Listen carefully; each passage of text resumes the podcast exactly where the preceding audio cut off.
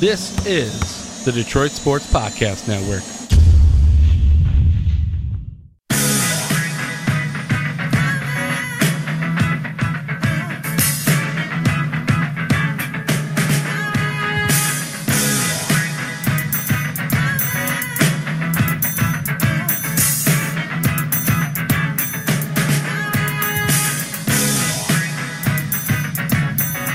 You are back with another episode of the First Lady podcast. Welcome back to the fourth episode. My name is Jenna Jones, and I think I speak for a lot of people in my life at the very least, but this has just been another one of those weeks where we're searching for the light at the end of the tunnel, where we're searching for the positivity in what seems to be a bleak situation. And it's funny because before this show started, I was talking with Doc of the Doc and Jock Show, which is on Detroit Sports Podcast every Thursday. And we were talking about that video, that one video of a little certain rock, paper, scissors between our Tigers in the clubhouse this week. And that to me epitomized my week in a whole, looking to find a little bit of humor in what seems to be a dumpster fire, garbage, absolute trash situation. Summed up this week specifically with me between work stuff, personal stuff. And now on my way here, my car taking an absolute dump on me. I'm so ready for this weekend and I'm ready to talk about the light at the end of the tunnel in sports here in Detroit. So we're going to hit a little bit of Tigers. We are going to talk about that little rock, paper, scissors. But most importantly, we're going to talk about your manager, Mr. Bradley David Ausmus, the loved, the hated, depending on who you are, and what our Tigers have to do to get back to the team that we love. We're also going to talk a little Lions, whether we're going to be optimistic or maybe a little pessimistic or just realistic when it comes to this season and what we're looking for heading into training camp.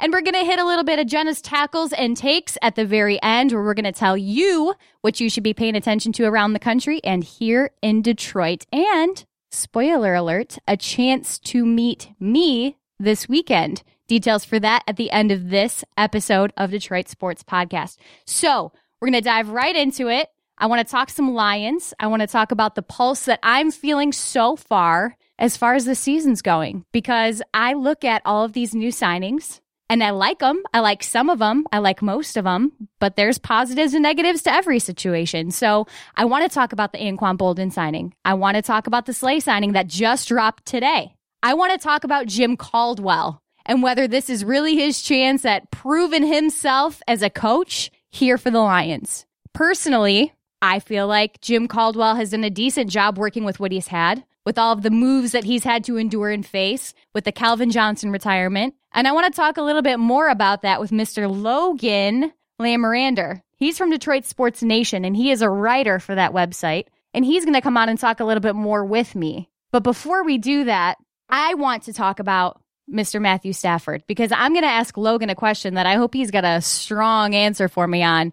Because as we all know, the end of the two year contract is just on the horizon. And while we can't really talk about the re signing, the renegotiating just yet, there's a lot of talk nationally about what this guy is actually worth. And what kind of number can we actually put on a guy like Matthew Stafford? I mean, the numbers are there. Last season, during the 6 2 finish, he, pers- he completed 70% of those passes in that 6 2 finish last season. 19 to 2 touchdown to interception ratio. The guy's proven that he's got the talent. I've got to wonder if we make the right moves this season offensively and we put the right guys in the right places to try to fill that hole that is Megatron's absence. Can we see big things from the Lions this year? Can we see big things defensively? I feel like we've got a good shot if we can put all the pieces together to make something happen. We look at the signing of the re signing, I should say, the contract that happened with the Colts, with Andrew Luck. And Stafford himself had commented on a on a deal like that. A deal which was worth 87 million guaranteed, 140 million dollar deal with the Colts. 6 years. Now, as of that time, that was the biggest deal that the league had ever seen. And the people around the league are making rumblings to say this could be Stafford's time. He could be the next top gun within the league, which is great. I don't know if he's worth that much money. And that's the kind of discussion I want to get into with Logan. And I'm really excited about it. So we're going to bring him up now. Logan Lamorandier, Detroit Sports Nation, Lions writer, football freaking fanatic is here on the First Lady podcast. Logan, it's so good to have you on. Great being here. How's it going? It's going really good. It was kind of interesting. I got to give people a little bit of back insight here. You and I met through Detroit Sports Nation just yesterday, and we have some really exciting, cool things happening within Detroit Sports Nation. We'll leave that under wraps for now. But what I thought was so cool is after I'd already decided to bring you on this show, I found out that you're living in Scottsdale, which is where I just moved from, and you're actually a fan of one of the shows that I used to be on out there in Arizona. That's so cool. Yeah, it's a small world for sure. There's a big Midwestern presence out in Scottsdale, so a lot of Lions fans. It's nice. It is nice, and I got to ask you first before we dive in. What's your favorite Lions bar to hang out in in the Scottsdale area? There's a lot. You know, I try not to go out to the bars too much when I'm watching my Lions. I got to be focused in. People just think I'm crazy if they see me out at the bar, so I got to be in my own little zone when I'm watching the game.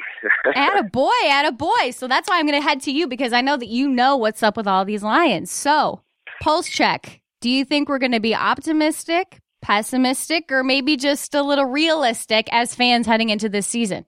Oh man, it's the beginning of the year. It's everyone wants to be optimistic, but um, I'm I'm going to be cautiously optimistic. That's for sure. I think uh, there's a lot of good things going on, but at the same time, uh, there's there's some question marks. So we'll see how it plays out, but I'm going to say I'm optimistic. Okay, you know, I feel like that's that's my situation too. I was talking to my dad about this last night. He and I were just shooting the breeze and I said, you know, internally as a human being, I tend to sway more towards the optimistic side of things, but you know, there are so many good moves happening that I want to see as positive additions to this team. The Boldin signing, the Slay deal.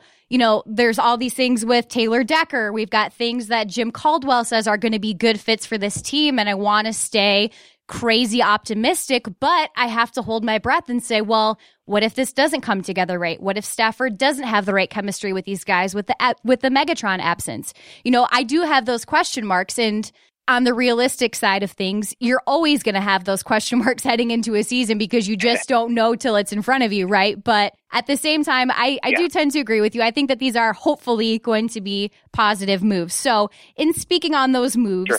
Calvin Johnson is retired. Realistically, how is this hole going to be filled? Everybody knows the possibilities, but what do you see as the best possibility, the best fit for filling Megatron's absence? You know, it's it's been said probably a thousand times. I don't think there's any way you can really fill Calvin Johnson's shoes. It's going to take a team effort. And you know, we've we've added a couple pieces, Anquan Boldin being one of them, Marvin Jones. I think will fill that role. And I think we're really going to have to establish a run game this year. We're not going to be able to rely so much on the pass game. And you know, we tried to fortify our line through the draft with adding Taylor Decker, who's a run first guy. I think our running game is going to have to get a lot better in, in order for our offense to succeed, and that's only going to help Stafford out too. Well, I know that Stafford was speaking on that. He had said in the past, you know, it was pass, pass, pass till the very end of the game, and passing at the beginning of the game wins, but running at the end of the game wins more. And I yep. appreciate that, but then there's still those question marks with guys like Eric Ebron. And I know that nationally they're making rumblings. Is this going to be a threat for his position? Do you see this being an issue for Eric Ebron with this with this absence? I I think it could actually help Ebron. Uh, one of his biggest issues is just he hasn't had the opportunity. I feel like to do a lot, and the the draft has kind of blackened his name a little bit, unfortunately. But he's a very talented guy. I think he can step up. And before we signed Anquan Boldin, I thought he was going to probably be our biggest red zone guy, and he's still the biggest receiver option we have on our team. So I think I, I I'm expecting big things from Ebron. He's one of the guys that I think is going to take that next step. So if anything, I think Ebron is a guy to look out for. Definitely. And you had you had mentioned though, and I kind of want to peel back that a little bit. You had said before the Boldin signing. Do you think that takes precedence over this? Well, the Boldin sign, I think he's kind of he's turned into a slot receiver. Uh, 56% of his snaps last year, he was in the slot. So kind of being he's not he's never been a quick guy. His game has always been being physical, catching the ball over the middle, you know, using his body. He's not afraid. Um, he just has really strong hands, and he's kind of. I think he's going to turn into a safety blanket for Stafford. And to, at today's practice, he is already lining up in the slot with the first team. So, if anything, I think that's going to take away from Ebron's role a lot. So we'll we'll see what happens, but I think it, and the Boldin signing camp, it's going to help. Okay, so I had thrown it out on Twitter on my First Lady podcast Twitter page at First Lady Show, and I asked Detroit fans, "What are your thoughts on the Anquan Boldin signing? Do you love it? Do you hate it? Or do you have concerns?" And seventy-seven percent said they love it, but twenty percent said that they have concerns. Are there some concerns that you have, Logan, with this signing? You know, I don't. There's not much to be concerned about. It's a one-year deal. Um, that's really no risk but high reward. We, he's probably going to be a number three receiver, but he's like I said, he's going to be a good safety blanket. So speed has never been to the name of his game. So usually as guys age, they have they have issues with, you know, if they lose a step, they can't do what they used to do. Well, that's not Boldin's problem. He's never had to. He's never had to have to be quick. You know, so I think he's going to be able to continue doing what he's been doing in the past, and he's going to be able to be a big help at a one-year deal if he doesn't work out, so what? It's only one year. We have plenty of cap space. We're going to be all right. I'll play devil's, devil's advocate devil's advocate here then, excuse me. my friend Tom on Twitter echoed my sentiments because he asked, how is a wide receiver this good not locked up by a contender? He sure does move a lot for a 4A premier player. I mean, yeah, hmm. if, if you've got a guy like Anquan Boldin who is supposed to be this premier player and he is supposed to be this good, why has he not been locked up before this? Well, I think that's just an issue with expectations. Okay. Uh, I'm I'm not expecting huge things from Anquan Boldin. I'm not even expecting really 800 yards from him. I just think that he should be able to be a good third option for Stafford with reliable hands, and he can do what he's been doing in the past, just in smaller amounts. So yeah, I guess if you're going to expect him to actually fill the Calvin Johnson role, yeah, you're going to be severely disappointed. But he can still do a lot of things for a team, and I think he's going to be able to bring that to Detroit, who is looking for receiver depth. So speaking of that, Darius Slay, what do you got for me on this? Yep. Because I'm seeing about a 50-50 split on social media right now as to reactions from Lions fans on this one. it's crazy that that this deal isn't more loved by fans because I, I feel like so many people are only focusing on Slay's really one bad game he had last year against Denver, where he allowed a couple catches against Pro Bowl receivers. I mean, and he was on, he covered them well, which is the crazy part. But I think it's the right move. They signed him to a team friendly contract right now. It's a, the number seven average contract in the league at this point in time. Two years from now, that could be a top 15 contract. And two years from now, when he's in his true prime, he might be a top five corner, which is going to be a steal. So I think it's I think it's the right move. He got paid the same as Janoris Jenkins, who I think you know Slay really doesn't have all the flashy numbers that Janoris Jenkins does, but Janoris Jenkins also gets burned a ton. So Slay Slay doesn't get burned. Once he starts getting into interceptions, he'll be recognized as a top corner in the league, and we're really paying him only twelve and a half million average out for I his extension. So. I I'm good with that. Yeah, I'm good with that too. See, a lot of the stuff that's come down on him today, you know, people will always be biased within the media. And so you read one article and it sounds like it's the best move ever. And you read another article and they're like, Yeah. we're not too keen on this. So I like your take on that. That's really good. Taylor Decker, left tackle, Yep. supposedly, hopefully, maybe. Caldwell's not giving us jack on this guy, really, other than he thinks he's going to be good. But what are you hearing on this? What are you hearing on Decker? What are you thinking? You know, that's I'm kind of concerned about him being at left tackle. It's it's very difficult for any rookie to come into the league and play left tackle. And we're talking about top five picks that come into the league and struggle. Taylor Decker was the fourth best tackle in this year's draft, and we're plugging him in at left tackle, which you have to be very good at protecting the quarterback, and that's actually one of his weaknesses. You know, last year he was he was above average at uh, in QB protection, but he wasn't great at it. He's been known for his run run blocking ability. So to put him right away at left tackle, I think that's a bit of concern. I think it should improve our run game because you are putting two run run guys on the edges. So hopefully that can help. But as far as the pass protection goes, I don't know if he's going to be much bigger of an upgrade over Riley Reiff at left tackle. So if you're Jim Caldwell and you have a guy like Taylor Decker and you're going to put him out during training camp and you want to see for sure what he can do, what's it going to take for you to put him out in that starting position? Is it going to be just a good solid play ability or do you want to just kind of start him out slow and do what he can do and let him develop as a young talent and maybe put him as like a second or third string? You know, we're in a tough spot because Reiff is a free agent this year. So we kind of got to figure out almost immediately if Decker can play this left tackle position or not. And if he can't, we're going to have to look down the road and see it, who we got for the future to put at left tackle. But I think as of right now, Quinn at the first round, you know, the number 16th pick, he obviously sees Decker as a left tackle. So you might as well plug him in and, and play him and take take what he gives you because uh, honestly, we don't really have another option right now because Riley Reiff, I think he has a bad rep just because he was on a bad line altogether last year, mm-hmm. and he kind of took the blame for it. I think he was all right at left tackle, but he's not he's not the left tackle you want for your future. He is more of a right tackle. So we got to see what Decker has right now to see if he can be the left tackle for a future. And I've seen I've seen a lot of different writers around the Detroit area saying that Reiff would be a good fit at right tackle, and you're seeming to echo that. Do you think that if he showcases and really shows what he's got out there in the right tackle position, that it's going to up his value even more? That he's just going to stay here in Detroit? Yeah, I mean, if he plays well at right tackle, I, I feel like he'd want to come back. I, he doesn't seem too picky on which side he plays. So yeah, if he plays well and we pay him like a well-paid right tackle, good. I, I'd be fine with that. But yeah, uh, left tackle in a pass-happy league, he really isn't what you're looking for. But as a right tackle, if he can continue to block well in the run game and open up some holes there, I mean, that's really all you can ask for a right tackle because you, you a team can afford to pay a right tackle left tackle money. So we'll see how it goes.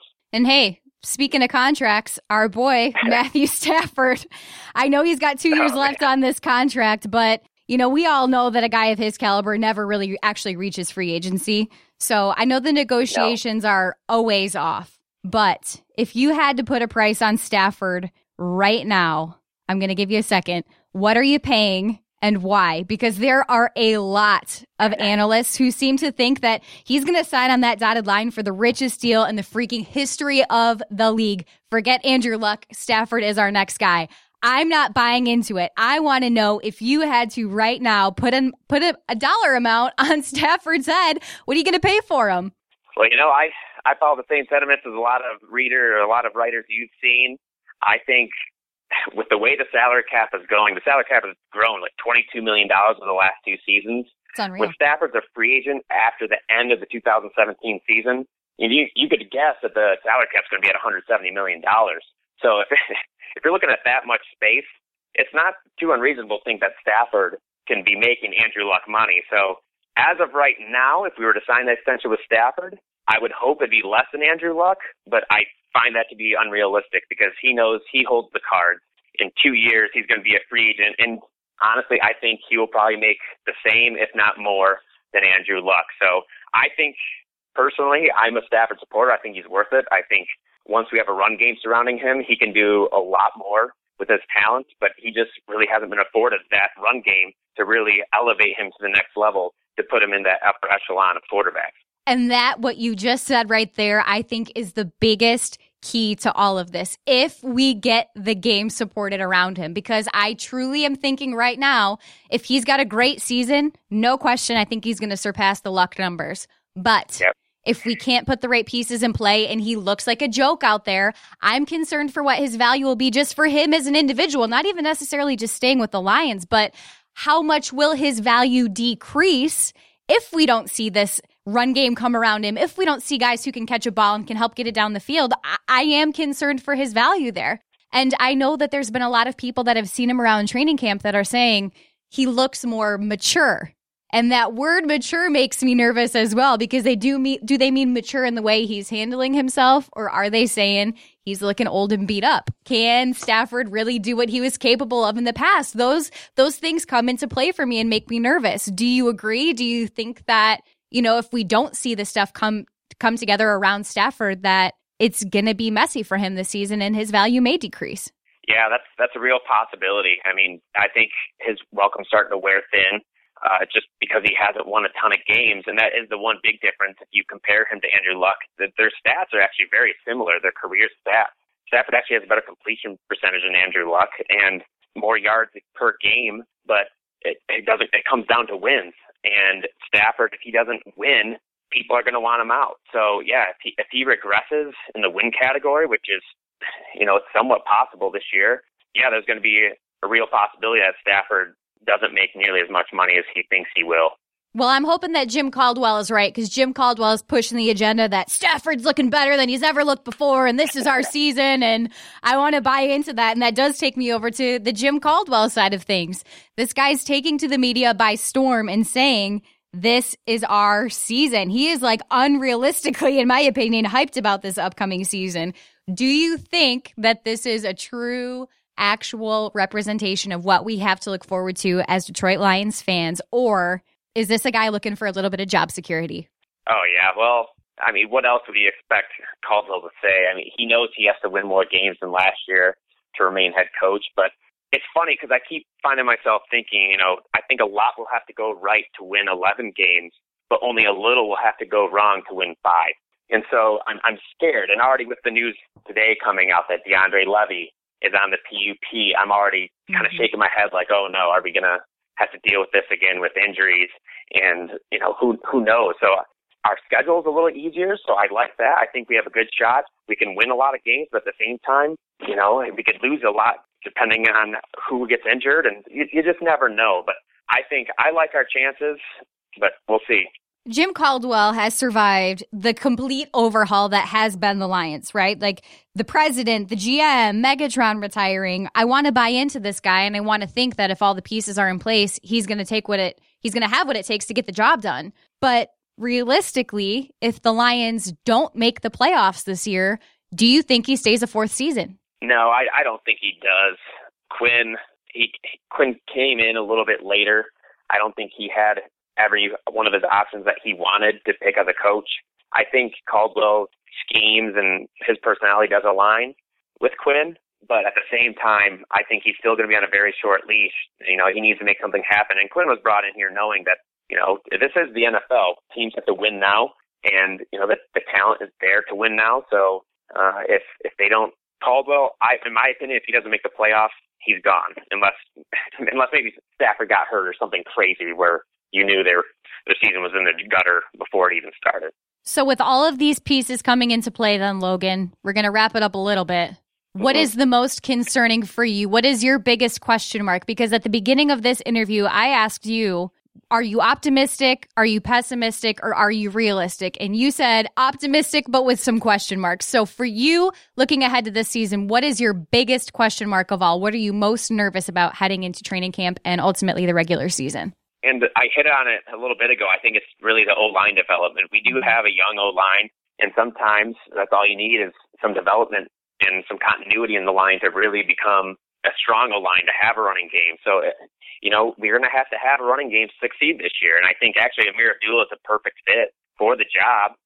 Our line doesn't open up any huge holes, and Ameer can kind of weave in and out of those small little creases, and he does a great job. He gets tough yards. He makes yards uh, for himself. He doesn't need a hole to get yards. So I think my biggest concern is just the O line and how it's going to hold up because I think our defense is definitely going to be there. If if they can hold up and we have a decent offensive game, we're going to be able to win a lot of games. So my biggest concern is O line. If they can step up to the plate, I think it's going to be a real good season for us. I completely, completely agree. So I'm going to spin you around blindfolded in the dark and make you point at a piece on the wall. If you had to say today, based on everything, the question marks, the optimism, what is the Lions' record going to be this regular season? Ah, Shot in the dark. Come on. Gunshot, gunshot. No, it's just a, it's a prop bet. Come on. I'm going with nine. I'm going with nine and seven, and it, it pains me to say it because I last year I I predicted 11 wins and we ended up with seven.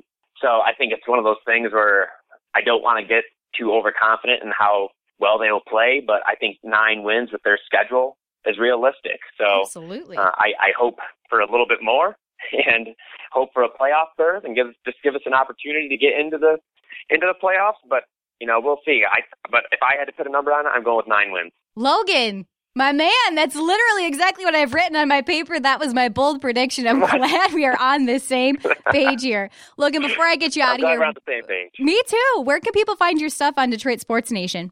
So Detroit Sports Nation, uh, just under the name Logan Lamorandier, you can click on there. Uh, my Twitter, I'm not on Twitter too much, but uh, at legit Lions fan. So yeah, just either there and contact me through Twitter or Detroit Sports Nation, and we'll be good to go. Logan, great stuff, man. I really appreciate it. Thanks, Jenna. It was great talking to you. You too. Awesome. Huge huge thank you to Logan Lamorandier of Detroit Sports Nation. You know, he had said his biggest concern and his biggest question mark in all of this is how that O line is going to come together. And we are going to continue to hear this until the first game of the season. There's no doubt about it. We're going to talk about it until we're blue in the face because that's the reality of sports, isn't it? Everything is just hypotheticals until it comes into play. But I do think we have so many options with this O line that I hope that the Lions will take the time to move people around and see who has the best fit with Stafford, with everybody else on this O line to really create a strong chemistry, not just for starters, but on the bench as well, so that we know we have a backup plan should somebody get hurt, so that we don't have holes like we did in past seasons. Marvin Jones, Golden Tate, Anquan Boldin, Eric Ebron, Ameer Abdullah, Theo Riddick, AJ, TJ Jones, excuse me. I mean, like we've got, we've got the guys. Taylor Decker. I'm, I'm excited, guys. I'm excited to see how they're going to move these guys around and make these pieces and parts come together to hopefully bring us a successful winning season. But there is always that but. There is that question mark. Will we ever be able to fill a hole of a guy like Calvin Johnson? I think that Logan nailed it. You're never going to fill a hole like we did with Calvin Johnson, but maybe that's not a bad thing. Maybe it was a good thing that Calvin Johnson retired when he did. Maybe we did need a shakeup because maybe we gave him a little too much credit. Maybe we're going to have a guy come in here that's going to blow us away and go, wow, if Stafford had a guy like this four seasons ago, could we have seen a different Lions team? I'm excited to see some new guys come in, and I am going to stay on that side of optimism, but with those question marks. So I'm very excited for training camp to continue to go underway, and we can see what these Lions are capable of during the regular season. When we come back, we are going to talk Tigers. We're going to talk Bradley Ausmus, and we are going to talk about the most beloved stadiums in all of America. That's next on the First Lady podcast. Guys, listen up. I know it's summertime. It's hot. It's humid here in Detroit, and these temperatures just seem to keep getting hotter. But you know what's not hot? Pit stains. You guys all know what I'm talking about. Sweating through the underarms of your shirt can be, well, downright embarrassing, but Lawrence Hunt has the perfect solution. Their dress shirts for men are not only really sharp looking fellas, but they actually wick away moisture, leaving you and your armpits dry. Best of all, they're designed here in Detroit. So go ahead, leave the office, go straight to the ball game without worrying about showing off that hard-earned pit sweat while you cheer for your Tigers. I mean, hey, if our catcher James McCann's rocking them, you probably should too. Just use promo code DSP for 15% off today. Just head on over to lhwear.com. That's L H W E A R.com. Regulators!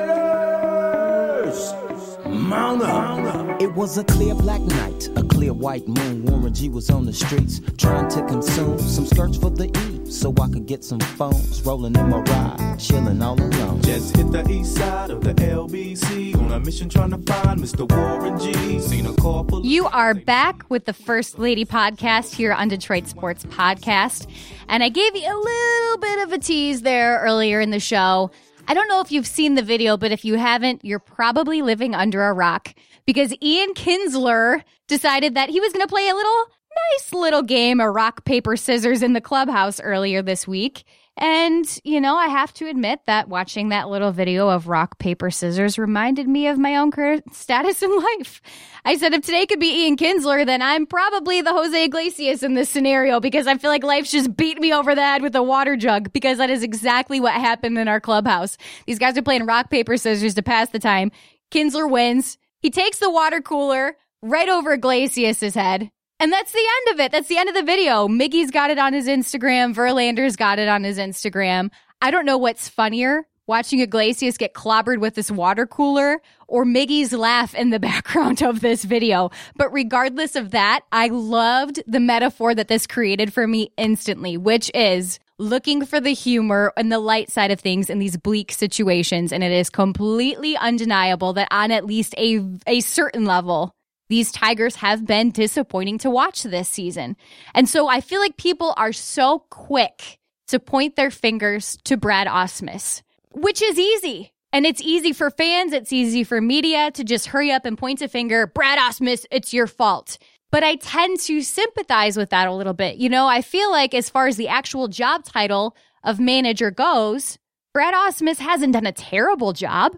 I don't think we should be calling for his head at this point, but I almost feel like you can compare it to the president of the United States, for example. We all know the president is the most important person of the organization, that being our country in this exact scenario. But there are people below him that also are very, very important key pieces to making decisions to run our country. And similarly, Ausmus has a level of seniority within the Tigers organization, but there are many moving pieces and parts that will reflect his success. Similarly to the United States, you know, we've got Congress, we've got the, the judicial system, we've got all these pieces that come together to make our country ultimately successful, and it's not on the back of one human being. Brad Ausmus gets called for. Let's be real. His bullpen management, his lineup changes, they are far from what I generally consider to be leadership in any way, shape, or form. But you've got to admit that, especially in the last week, he's got something right. He's doing things to go ahead and make these changes. I want to try to romanticize it for a second if I can. You might have seen a little movie. You might have lived through a time where Moneyball came into play. And this is a far stretch on a certain aspect, but at the same time, I hope not. I hope that at the end of this season or by the end of next season, if Ausmus is still around to talk about it, that we see all of these pieces come together that from the outside look really scary, but at the end could be really romantic and really great for the Tigers organization. The moves that they're making or not making, the pulls that he's making within the game, I feel like Ausmus is learning from his mistakes and maybe he is orchestrating some really awesome, cool plan for our team that is hard to see from the outside. I mean, hey, it's a possibility, but we're looking for the light. We're looking for the optimism, right? I mean, we're heading into the cutoff on, on Monday at 4 p.m. Are the Tigers going to wheel and deal and do something crazy that nobody's seen? Probably not. Probably not because prices are high. There's definitely a supply and demand within Major League Baseball right now that I don't really think the Tigers are able to meet. I don't think Lucroy is a possibility at this point. So I think it is safe to say that come Monday at 4 p.m., we're not going to see much, if anything, from the Tigers. Am I okay with that? Well, I think it's like everything else in life. If Ausmus can continue to pull through and hopefully make some romantic money ball situation happen where I'm seeing guys go out and make hits and get bases and get runs and get things to happen, great. But all I can see from the outside are pitching situations where they're they're dark 99% of the time. I have no idea who's pitching for a game until it's game time. I have no idea who's even available to be a substitute because all these shifts and moves keep happening within the pitching situation alone within our Tigers that it does make me nervous. And I do see that there are some significant changes that need to be made or should be made. We don't have the money to do it. We don't have the supply and demand to be able to meet that within the league. So what does give? Does it have to be Brad Ausmus? Do we need to find someone who can use the talent that he is unfortunately probably stuck with to be able to make something happen? Brad Ausmus was loving on Fenway earlier. Did you see that this week? Did you see the story about him just giving mad love to Fenway, the guy who's supposed to be all in at Comerica Park? That was another red flag for me, by the way. Brad Ausmus gave some mad love to Fenway. And it got me thinking because of the way that he so passionately talked about Fenway, what my favorite ballparks were in all of America. Now, granted, I've only been to three. I've been to Chase Field. I've been down to St. Louis to see the Cardinals play, and I've been here to Comerica. But that also means that I've been to Tiger Stadium. So I guess technically that is four. But here in Detroit, I think we've got a really I think we've got a really great stadium. I don't want to sound biased because I've only been to four, but of all of them, I feel like Detroit's got my top two between Tiger Stadium and Comerica Park. And that might surprise some people because I did throw it out on social media and we had a lot of Rockies fans saying Coors Light Stadium's where it's at. And that's probably true. I've never been there to experience that myself. You know, we've got the people who say Petco Park. Eh, I don't really know about that one. I've been over that way. I don't think it's anything necessarily special, but there is a certain magic to me about Comerica Park. And I think that anybody who's visited Comerica Park knows what I'm talking about.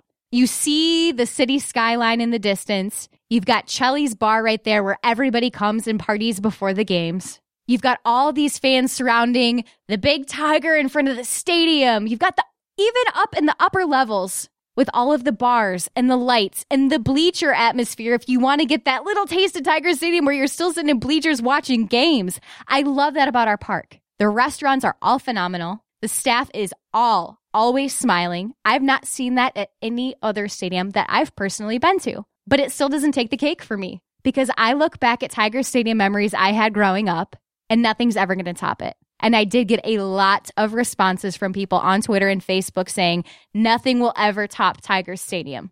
Ever. I can remember growing up and going to Tiger Stadium before it was torn down. Granted, let's keep in perspective, it was torn down when I was eight years old. Okay. So my memories are a little bit foggier, but I can remember developing my first crush at Tiger Stadium on one player named Mr. Bobby Higginson. I know, I know, Bobby Higginson. My taste wasn't the greatest, but that was my first crush. And I remember every time he'd get up to bat, I would just cheer my little head off and I would scream. And every single time we went down, which was granted probably only about two or three times a year, but we always had our mitts in hands. My brother and I were ready to catch a foul ball, foul, foul ball. We were convinced that we were going to catch a foul ball every game. And usually my dad was able to scoop one up for us. But, you know, I think back on those memories and I have to think that for every sports fan, the stadium you grow up going to, the basketball court you grew up going to, the football field you grew up going to, is that automatically your default favorite? Do you think that's ultimately what builds those fond memories memories and maybe you look back at that with a certain level of adoration or were they really that great? Because I I don't know if I am biased, but I feel like with all of the history that Tiger Stadium had, with Babe Ruth and his 700th career home run, with a guy like Ty Cobb playing at Tiger Stadium. Back in the days where and I love that Jim Harbaugh did this by the way did you see that tweet on social media today, guys, where he said that he misses when baseball kicked up dust? I love that. I feel like that is such a metaphor for how Major League Baseball is right now. It's watered down. What happened to the days when baseball did get a little dusty? Did that build excitement for fans? When you're sitting on those metal bleachers, wooden bleachers, wooden seats, in the sunshine, facing the elements, gritting it out with your team. I want to get back to those days. I think that that would be so fun. Back in the days of Tiger Stadium over in Corktown, walking around, all the seats in the sunshine. I feel like those were the days when baseball was really, really great. And I hope that Brad Ausmus can bring that culture back to our Tigers because I think when you can bring back that Americanism love for baseball, we will see a shift within our clubhouse. And I think that the rock, paper, scissors was just the bigger metaphor for the fun that these guys are trying to have while they power through it and figure out their issues. I'm excited to see what Ausmus can do. I hope that people will continue to give him a shot. And one day, very, very soon, I have a feeling we will one way or another. And I hope it's not at the end of the season. I do hope, I'm going to put it out there for everybody. I do hope that they give Ausmus one more season to prove what he's got. I hope that he can continue to shift people around and move what he needs to move to make this happen for the Tigers. And so many people have seen me give so much hate for Ausmus these days that I think that's going to shock somebody. But I truly believe in the Moneyball romanticism that I think could be happening behind the scenes of our Tigers. What the hell is that about? Well, you want to know what the hell that's about? That's about you going on social media and either telling me that I'm freaking right on or that I'm wrong. Go onto social media right now at Detroit Jenna. Let me know what you think. Do you think the Tigers have another chance of redemption with Brad Ausmus as your guy? Do you think we have a chance? Oh, no! No? Yes? I don't care. Lay it all on me. I want to hear from you at social media, on social media, at Detroit Jenna, on Twitter, on Facebook. Plug into the show, get involved. By the way, in case you weren't aware, you can subscribe to our, our podcast on iTunes. We've got shows coming out seven freaking days a week. This one's on Saturday, every Saturday. I don't want you to miss a single episode. So get plugged in, get subscribed. We're here for you seven days a week. We're going to be right back. I want to hit you with some Jenna's takes and tackles around the league, around the country, and around Detroit. That's next.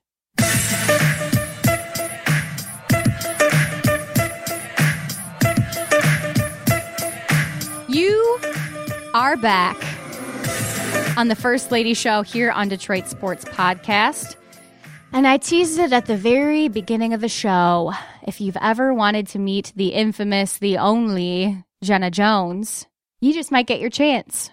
It was brought to my attention by my lovely father that he may or may not have two extra tickets to the Tigers game this Sunday at 1 p.m. So my brother and I will be in attendance. We will be pre gaming down at Cheli's. And I know that this is radio and you can't see my face, but if you do follow me on social media, you might be able to pick me out of a crowd or two or three. But here's what I'm going to tell you. If you are at Comerica, you are at Cheli's before the game, just yell out First Lady And if someone turns around, it's probably me. I would love to hang out and meet some of the fans here around Detroit, hear your thoughts, hear your takes, buy you a beer or two. I don't know. I think it's going to be a lot of fun. I think it would be cool to meet some of you guys, maybe meet my younger brother who's the male version of me, and we could probably have some fun. That said, Jenna's Takes and Tackles is all about having some fun. My boy, Chris Illuminati, writes for BroBible. You can follow him on Twitter at Chris Illuminati. This article blew my mind. And all you need to know is, well, urine beer. If you like urine beer, he says, then you're in luck. This article, when I saw it, kind of threw me off a little bit as the beer connoisseur I like to say that I am, because uh, being a beer connoisseur, most people don't say that their favorite beer is Coors Light. They compare it to urine 99% of the time with its watery content. However, it is one of my go to beers. It's cheap, it's delicious, and uh, we'll just call it nutritious. And Doc of the Doc and Jock Show endorses this. I appreciate that. I like that. You know, this urine beer thing, um, I'm just going to be honest with you. If I found out that there was a, a beer made of urine, I probably would just turn and run the other way. But scientists have actually figured out a way to turn urine into beer because, as Chris Illuminati says, science rules. A Belgian university has literally created a machine that turns your you know what, your pee, into drinkable water and fertilizer using solar energy. What? Now, as Chris points out in this article, there are countries that don't even have water clean enough to drink, and we are purifying urine so clean it can be consumed as beer. This blows my mind. This whole campaign is under the slogan hashtag P for Science. And this team has deployed a machine that at a 10 day music and theater festival has recovered 1,000 liters of human urine to produce beer. Beer! I want to know, first of all, Chris posed this question in the article, and I, I got to be with him on this. How do you collect a thousand liters of urine? Are you following people around with buckets? Are you emptying out porta potties? Because that part of it's a little bit important for me as well. Once I get past the fact that I'm drinking someone else's urine. But the aim of this is actually to install larger versions of the machine in sports venues, airports, or in rural communities of the world where fertilizers are used for reliable drinking in short supply. So basically, what we could see is being tagged as sewer beer, sewer brewers. Can you imagine going down to Comerica Park, taking a leak in a trough, like most people do in sports venues, and then you go out and you get a pint of beer, knowing that you just recycled your own urine to, to, to produce this said beer? If it was maybe like a quarter for a six pack or something, I would consider it because I am actually that cheap.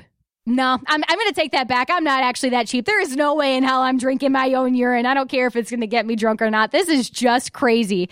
If you think that you would drink your own urine, please find me on social media because I would love to hear your reasoning why. Because if nothing else, out of curiosity, this is killing me here. I uh, I don't think you could pay me enough world enough money in the world to do this. Um, NBA players have one thing in common with me, and it's not our love for basketball; it's our love for strippers. I'm gonna go there. I'm gonna go there. I uh, read an article about mm, two hours ago that was talking about a new strip club that opened up in Georgia. Maybe you've heard about it. Maybe you've been to it. I'm not sure what the situation would be for you, but I know that rapper T.I. has opened a new strip club in Atlanta and um, made just about what I make in a year on one stripper pole. There is a woman.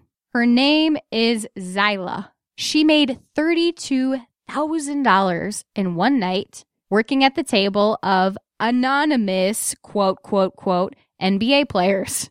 Now, I love me some big old boobies, okay? I'm to put it right out there. I love going to strip clubs. I go with my friends frequently. I uh been to some around the Metro Detroit area, so you might run into me at one of those. So, do you think that it's okay for our NBA guys to be throwing around wads of cash like this at strippers because it's all in good fun and a good chunk of America spends their money this way? Or do you think that maybe for the sake of the league, for the sake of the media attention, for the sake of all of the drama that tends to follow sports these days, they could maybe steer clear a little bit? I'm on the MO of get you some boobies in your face, fall in love with a stripper or two, and call it a night. Go have fun. I'm all about this. I love this story. I love that there are guys going to T.I.'s strip club and throwing fat wads of cash. There is a girl, there's a picture on Instagram of this girl laying in a literal pool of money Good for you, girlfriend. You make more than I make in a year in one night stripping for some NBA players. Good on. Good freaking on ya. Deadspin posted an article earlier today as well. The article was about IndyCar and the health of the IndyCar series right now. And being heavily involved within the IndyCar, uh, I don't know if you want to call it maybe like a fandom or a following. I was part of the Speed Freaks podcast out in Phoenix, which is actually based in California, and I got the chance to go to a lot of IndyCar races. But I also dated a former IndyCar driver whose whose father is an IndyCar legend, and I dated Arie Luyendyk Jr. and his father is Arie Luyendyk. I'm good friends with Connor Daly. I'm very, very much involved in the lives of a lot of different drivers in this series, all of which who at some point have been involved with Target as a sponsor. And the big news in IndyCar right now is the fact that Target has actually pulled out of the entire series as a sponsor. Now, for IndyCar, this is huge, and this is sending off huge red flags for anybody who follows IndyCar at all. Because as someone who's been a sponsor of IndyCar itself as a series for decades, this is something that's pointing to the health of IndyCar potentially as an entire series. Is this the beginning of the end for IndyCar? Now, this has been a question for anybody who's followed it for years now. You know, we've seen drivers who cannot seem to get sponsorship because companies just aren't finding the value anymore. There's not a huge following of IndyCar anymore. And the TV ratings tend to prove otherwise, but strictly for big races like the Indy 500. So, for all the race fans who are out there listening, you have to ask yourself the question is this the beginning of the end? And I did talk to all three of those drivers, one of whom is currently employed by Chip Ganassi Racing, who is sponsored directly by Target. I spoke with Arie Luyendyk Jr. and Arie Luyendyk Sr., and I asked them, What is your opinion on Target pulling out? And they said, You know, it could be indicative of the future of the series, but at the same time, you know, sponsors come and go, and there's no hard feelings there for any of them with Target in and of itself. It could be more indicative of the health of Target as a company and where they're directing their marketing monies to. It's not necessarily the end of IndyCar. So the consensus from all of the drivers, current and former IndyCar fans, is don't get too excited yet. Hold your breath. Let's wait it out because this is not necessarily the end of IndyCar as we know it, which gives me a huge sigh of relief because, as we all know, as IndyCar fans, race in Mid Ohio this weekend, I'm super excited to see who can pull through and get the win out there because that's one of, from what I hear, the most fun, badass tracks that you can race on in the entire series. So, that said, we're going to wrap up Jenna's tackles and takes for this week. I'm so excited that you guys joined me this week for one more episode. We're going to see you again next week, same time next Saturday. And don't forget, subscribe to Detroit Sports Podcast on iTunes because I don't want you to miss a single episode of mine or any of the other amazing shows we put out seven days a week. We'll see you next time, Detroit. Have a great weekend.